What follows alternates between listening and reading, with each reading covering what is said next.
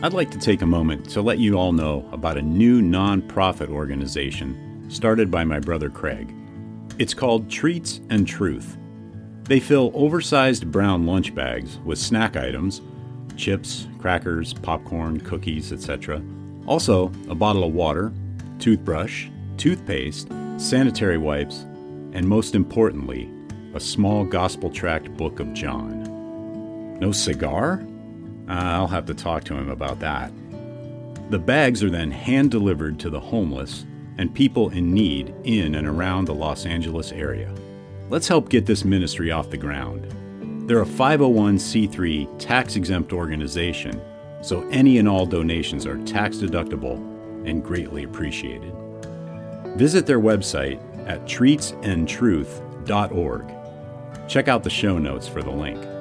Also, please follow them on Facebook and Instagram. Thank you.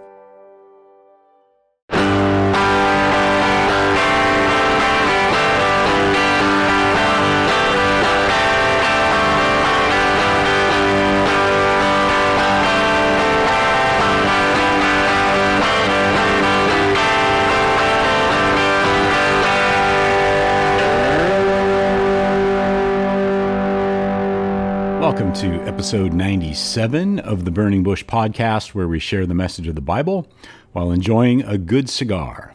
Hope you're doing well, and I'm glad you've joined me today. This week, we continue reading through Dr. Justin Bass's book, The Bedrock of Christianity The Unalterable Facts of Jesus' Death and Resurrection.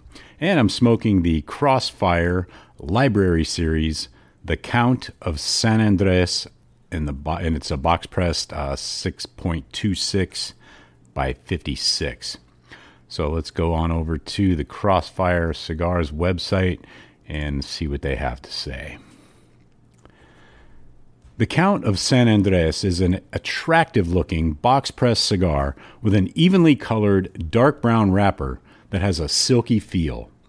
This cigar offers an effortless draw with a slightly sweet pre lit complexity and aroma of cocoa and wood.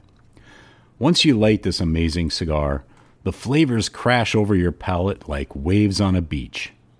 Enjoy the earth, nuts, cocoa, cinnamon, and white pepper like flavors and aroma of this medium to full bodied cigar.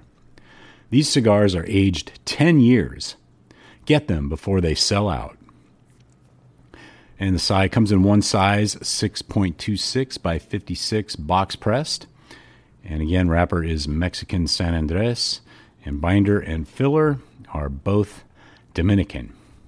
That is the Crossfire, the Count of San Andres.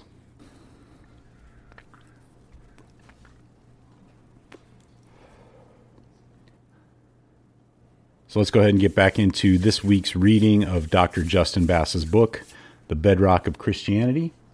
And the title of this week's section is The Greatest of Miracles.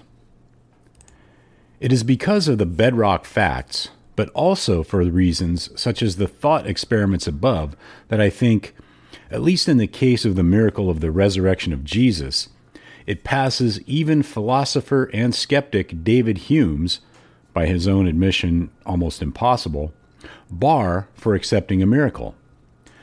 Hume wrote in his famous essay of miracles that no testimony is sufficient to establish a miracle unless the testimony be of such a kind that its falsehood would be more miraculous than the fact which it endeavors to establish.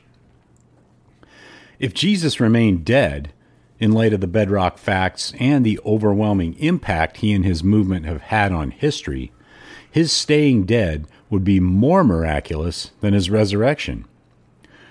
Early church father John Chrysostom anticipated and answered this argument from Hume 1300 years earlier.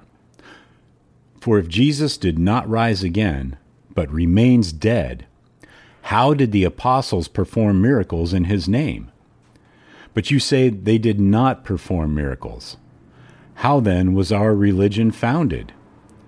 For this would be the greatest of miracles, that without any miracles, the whole world should have eagerly come to be taken in the nets of twelve poor and illiterate men. For this would be the greatest of miracles.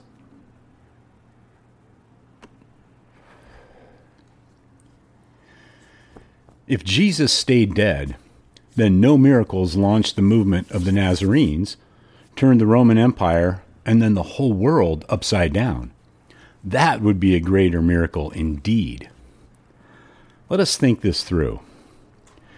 If Jesus stayed dead, then you must admit, Horatio, that someone among the sad, hiding disciples of Jesus on Good Friday evening, or soon after, originated the threefold innovation involved in Jesus rising from the dead. This person would have been completely deceived in thinking Jesus appeared to them. This person created Christianity.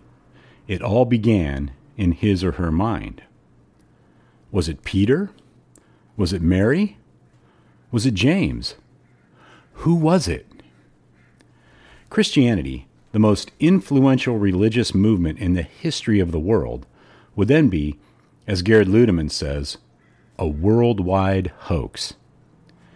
It would be no doubt the greatest deception and hoax the world has ever seen.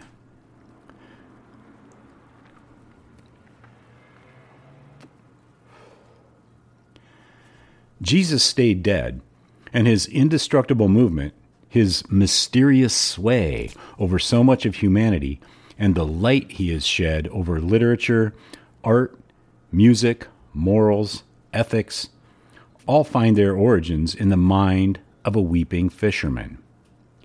I find that more miraculous than that Jesus actually rose from the dead. I am convinced Hume's criteria has been satisfied.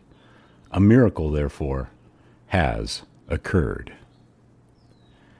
That's the end of this week's reading of Dr. Justin Bass's book, The Bedrock of Christianity. Be sure to check out the show notes for links to Dr. Bass's website, as well as this week's cigar. Also, in the show notes are links to Treats and Truth Ministry, where you can get involved in helping to spread the gospel to and be a blessing to the homeless.